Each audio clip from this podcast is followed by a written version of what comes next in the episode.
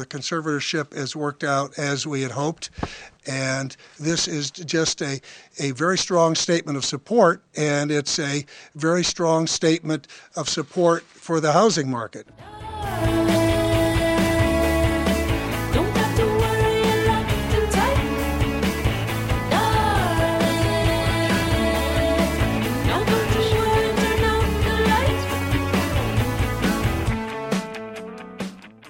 Hello and welcome to NPR's Planet Money. I'm Adam Davidson. And I'm Laura Conaway. Today is Tuesday, November 25th. It's about 1.53 p.m. on the East Coast.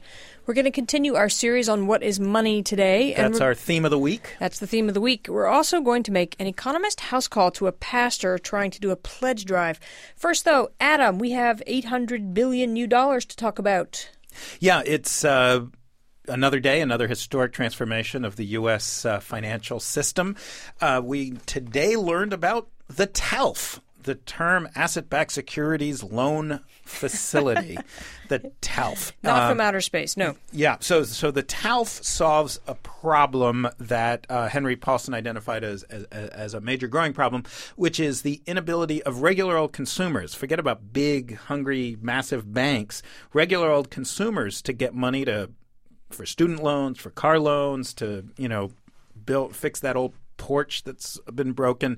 Uh, um, this comes the overall breakdown in, in the financial system over the last couple months has meant that it's very hard for uh, these loans to be packaged into securities called asset-backed securities, and then for those securities to be sold to investors because investors don't want anything that smells anything like a subprime mortgage loan. And even though these are awfully different from subprime, they just investors are so scared they're not giving any money at all to these consumer loans. So, um, so basically, what uh, uh, the Fed Treasury announcement was that the new TALF will uh, create an opportunity to uh, for the government to get that ball rolling, get money pouring into the um, consumer lending world, which means people like you and me might start going to school, buying cars. They're going to buy my flat screen TV. This would be a perfect opportunity. This covers credit card debt, so you could put that flat screen TV on your credit card. Is it just me, or is this is a giant shift? It, it seems like a dramatic expansion. Um, you know, this is one of the many things this year that this alone, if this was the only thing that happened this year, this would be the biggest transformation in the relationship between where's, the U.S. government. But where's it, this money coming from? Well, uh, 20 billion of the 200 billion that was talked about as a starting point comes from the TARP, from the 700 billion that was allocated by Congress to the Treasury. The rest is a little up in the air. I'm not quite clear on where that's coming from. Um, they say that this program won't really be launched.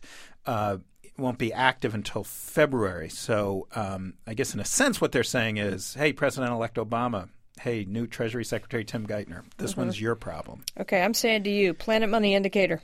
Yeah, well, I, I thought that our Planet Money Indicator would be 171. That okay. is the number of banks that the FDIC put on its problem list. Uh, just a few weeks ago, that number was 117. It's Ooh, now that's 171. A it's a big jump.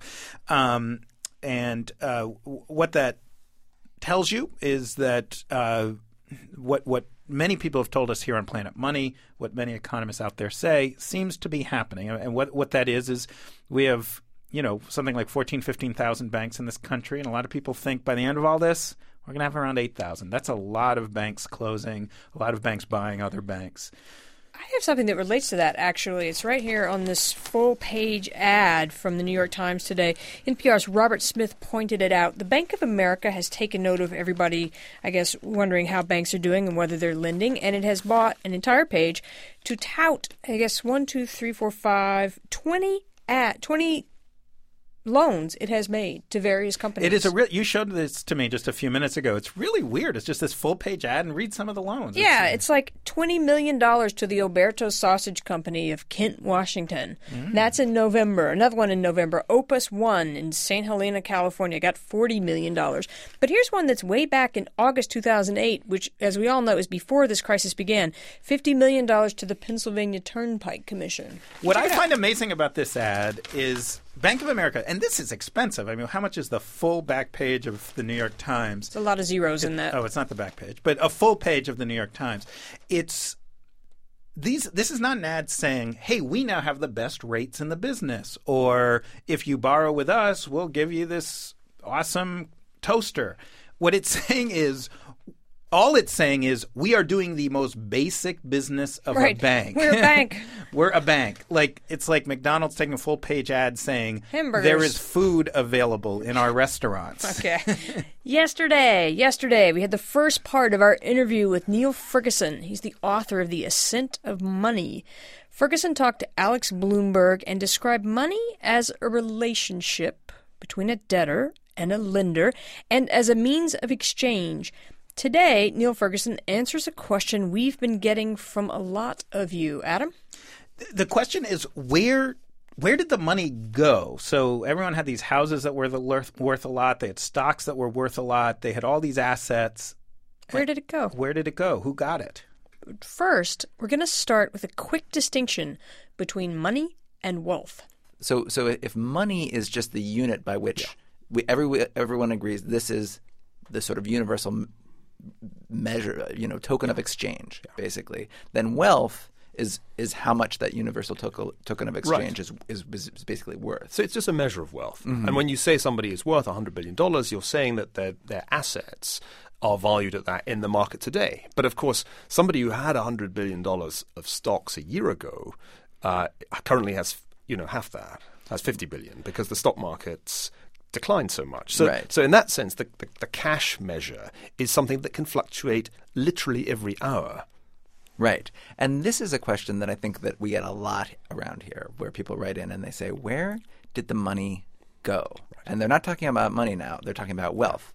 But where did the wealth go? Is is that so is you know, if I bought a stock in 2007 it was worth $100, today it's worth $50.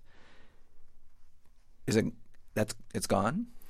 Is it the same as you know taking a pile of hundred dollar bill, you know, hundred dollar bill, and, and sort of burning it up?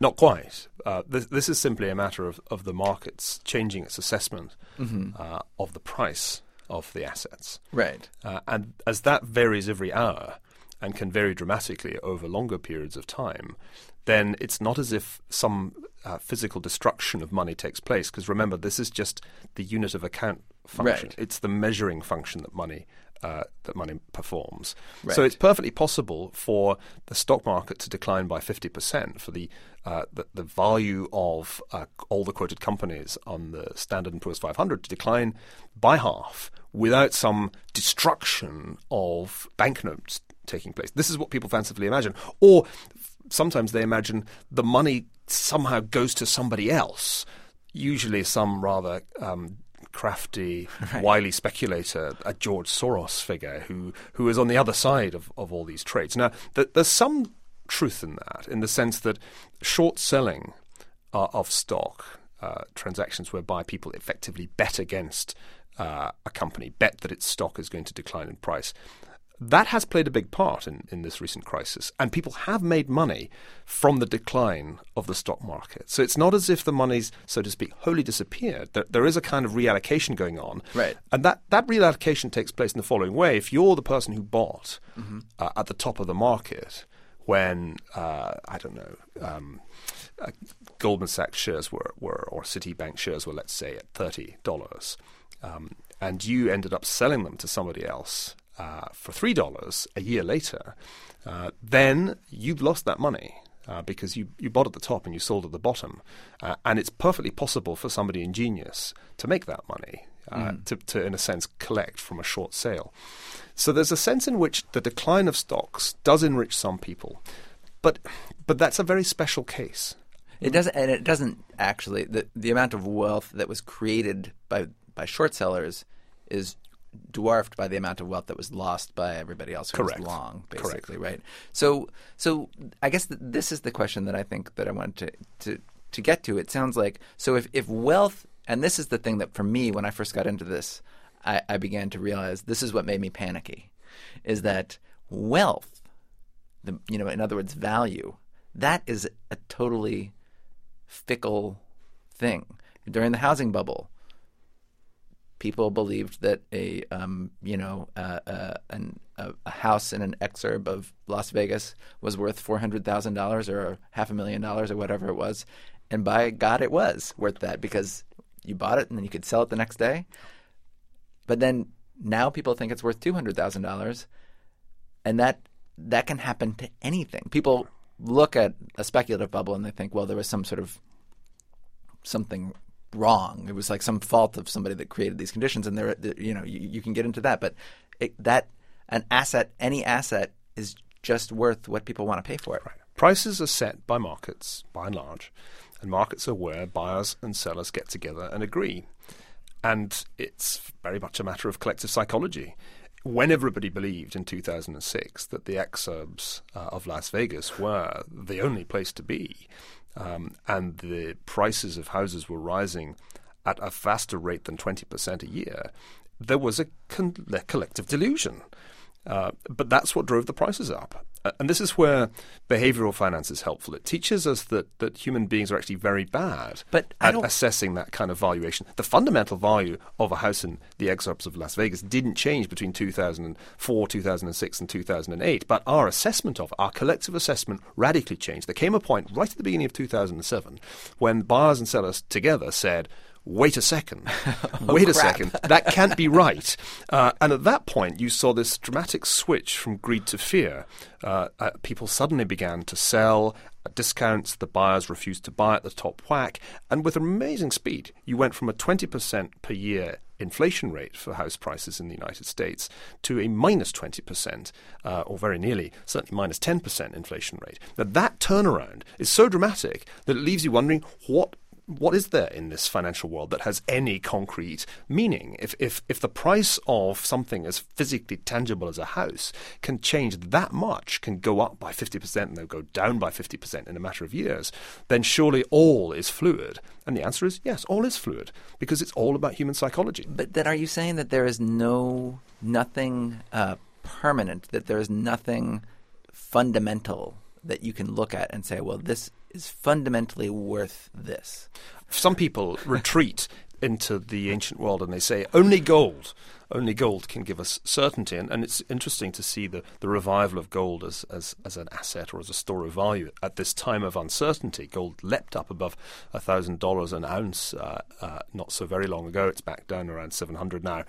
A lot of investors faced with the uh, the upheavals of our times retreat into that that ancient notion that only gold, that shiny metal uh, that doesn't rust, only gold is a is a true store of value. But you know, the trouble is, gold varies in, in price. We, we, we, don't instinctively value anything in terms of ounces of gold.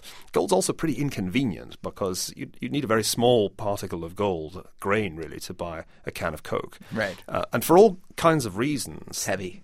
it's heavy. Um, it, it, it doesn't pay anything like an interest rate if you have a great big p- pile of gold. Uh, it's quite easy to have it stolen if you're carrying it around in your person. There are all kinds of reasons why gold isn't likely to make a comeback, a complete comeback. But I think what we do see is a sort of is a craving for some kind of fundamental value in an age where where all financial values seem to be volatile. We, we've seen a return of volatility. We actually went through a period when volatility, that is to say, fluctuations in, in This, prices, this this thing that we're talking about right now that's freaking everybody out. Right. This like this what is real, what is Yeah. the actual value of anything. With, with the fluctuation of, of, prices uh, of stocks and all other kinds of assets suddenly uh, wildly increasing relative to maybe a few years ago, then I think there is a kind of craving for some fundamentals, some tangibles, some unchanging, immutable values. But they're hard to find until we stop thinking in terms of money. Right. Well, Niall Ferguson, thank you so much for joining us. This was a wonderful, wonderful conversation. My Thanks pleasure. very much. Niall Ferguson is the author of The Ascent of Money and a professor of history at Harvard.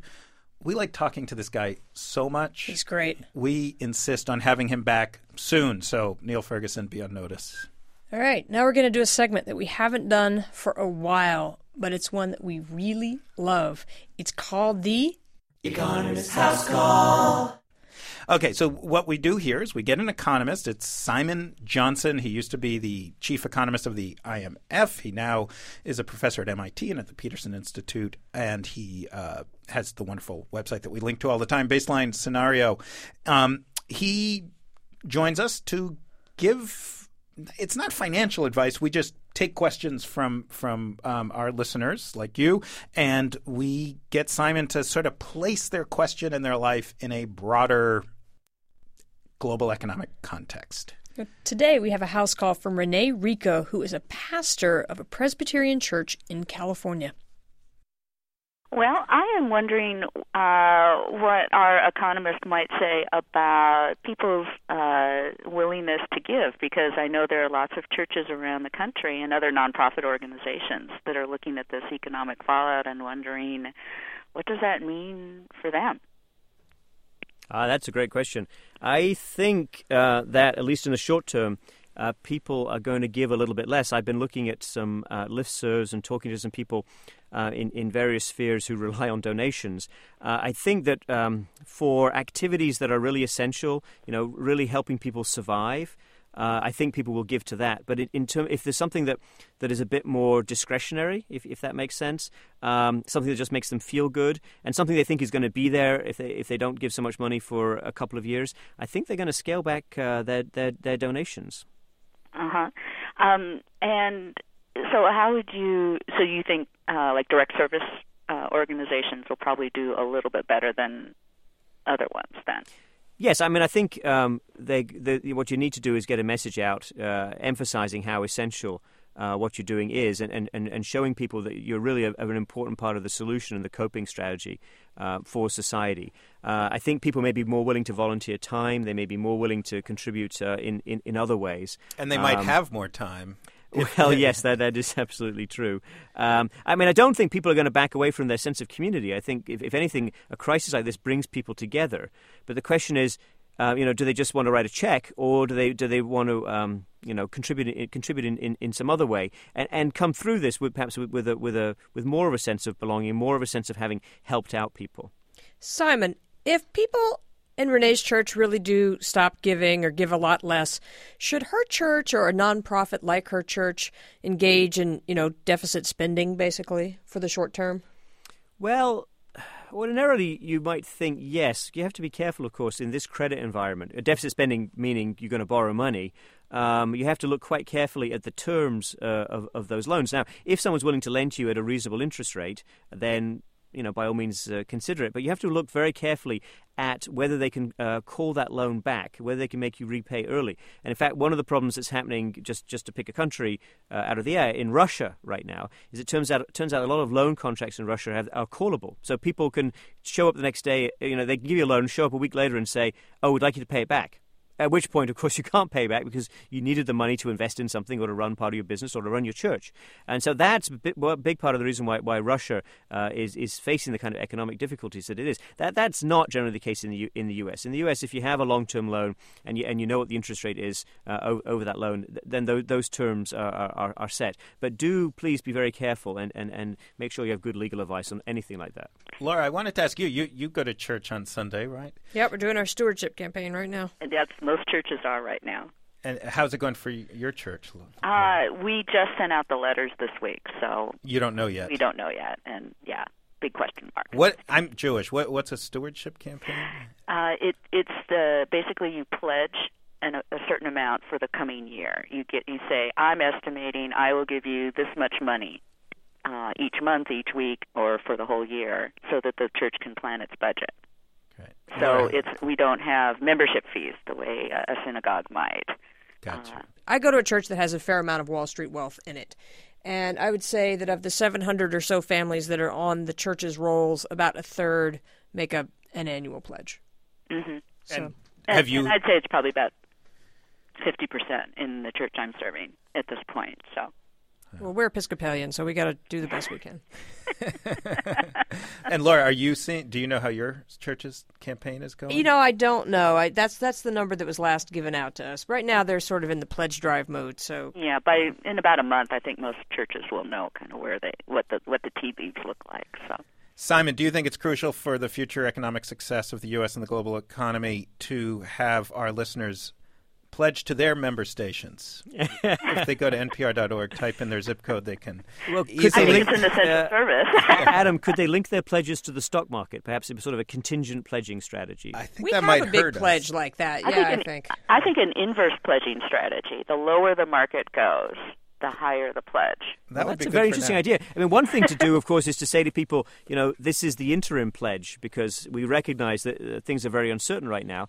And while uh, we wouldn't ordinarily come back to you in three months because we know that would be tedious uh, and a little bit expensive, um, we we will be doing that in this case because uh, we, we think that you know there's a lot of uh, pressing needs in, in the community, and we recognize that you need a little bit of time to decide how much to, you can give this year. Great. Renee, thank you so much. Uh, I do hope your stewardship campaign goes well. Thank you. Thanks to Simon Johnson, our economist, and to listener Renee Rico for that phone call. And keep your stories coming. Send them to Planet Money at npr.org and put Economist House Call in the subject line, please. Or send us some other email and put something else in the subject line if you want. anything. Anything. We, we really, really love hearing from you. And that is it for us today. I'm Laura Conaway. Check us out on the blog, npr.org slash money. And I'm Adam Davidson. Thank you for listening.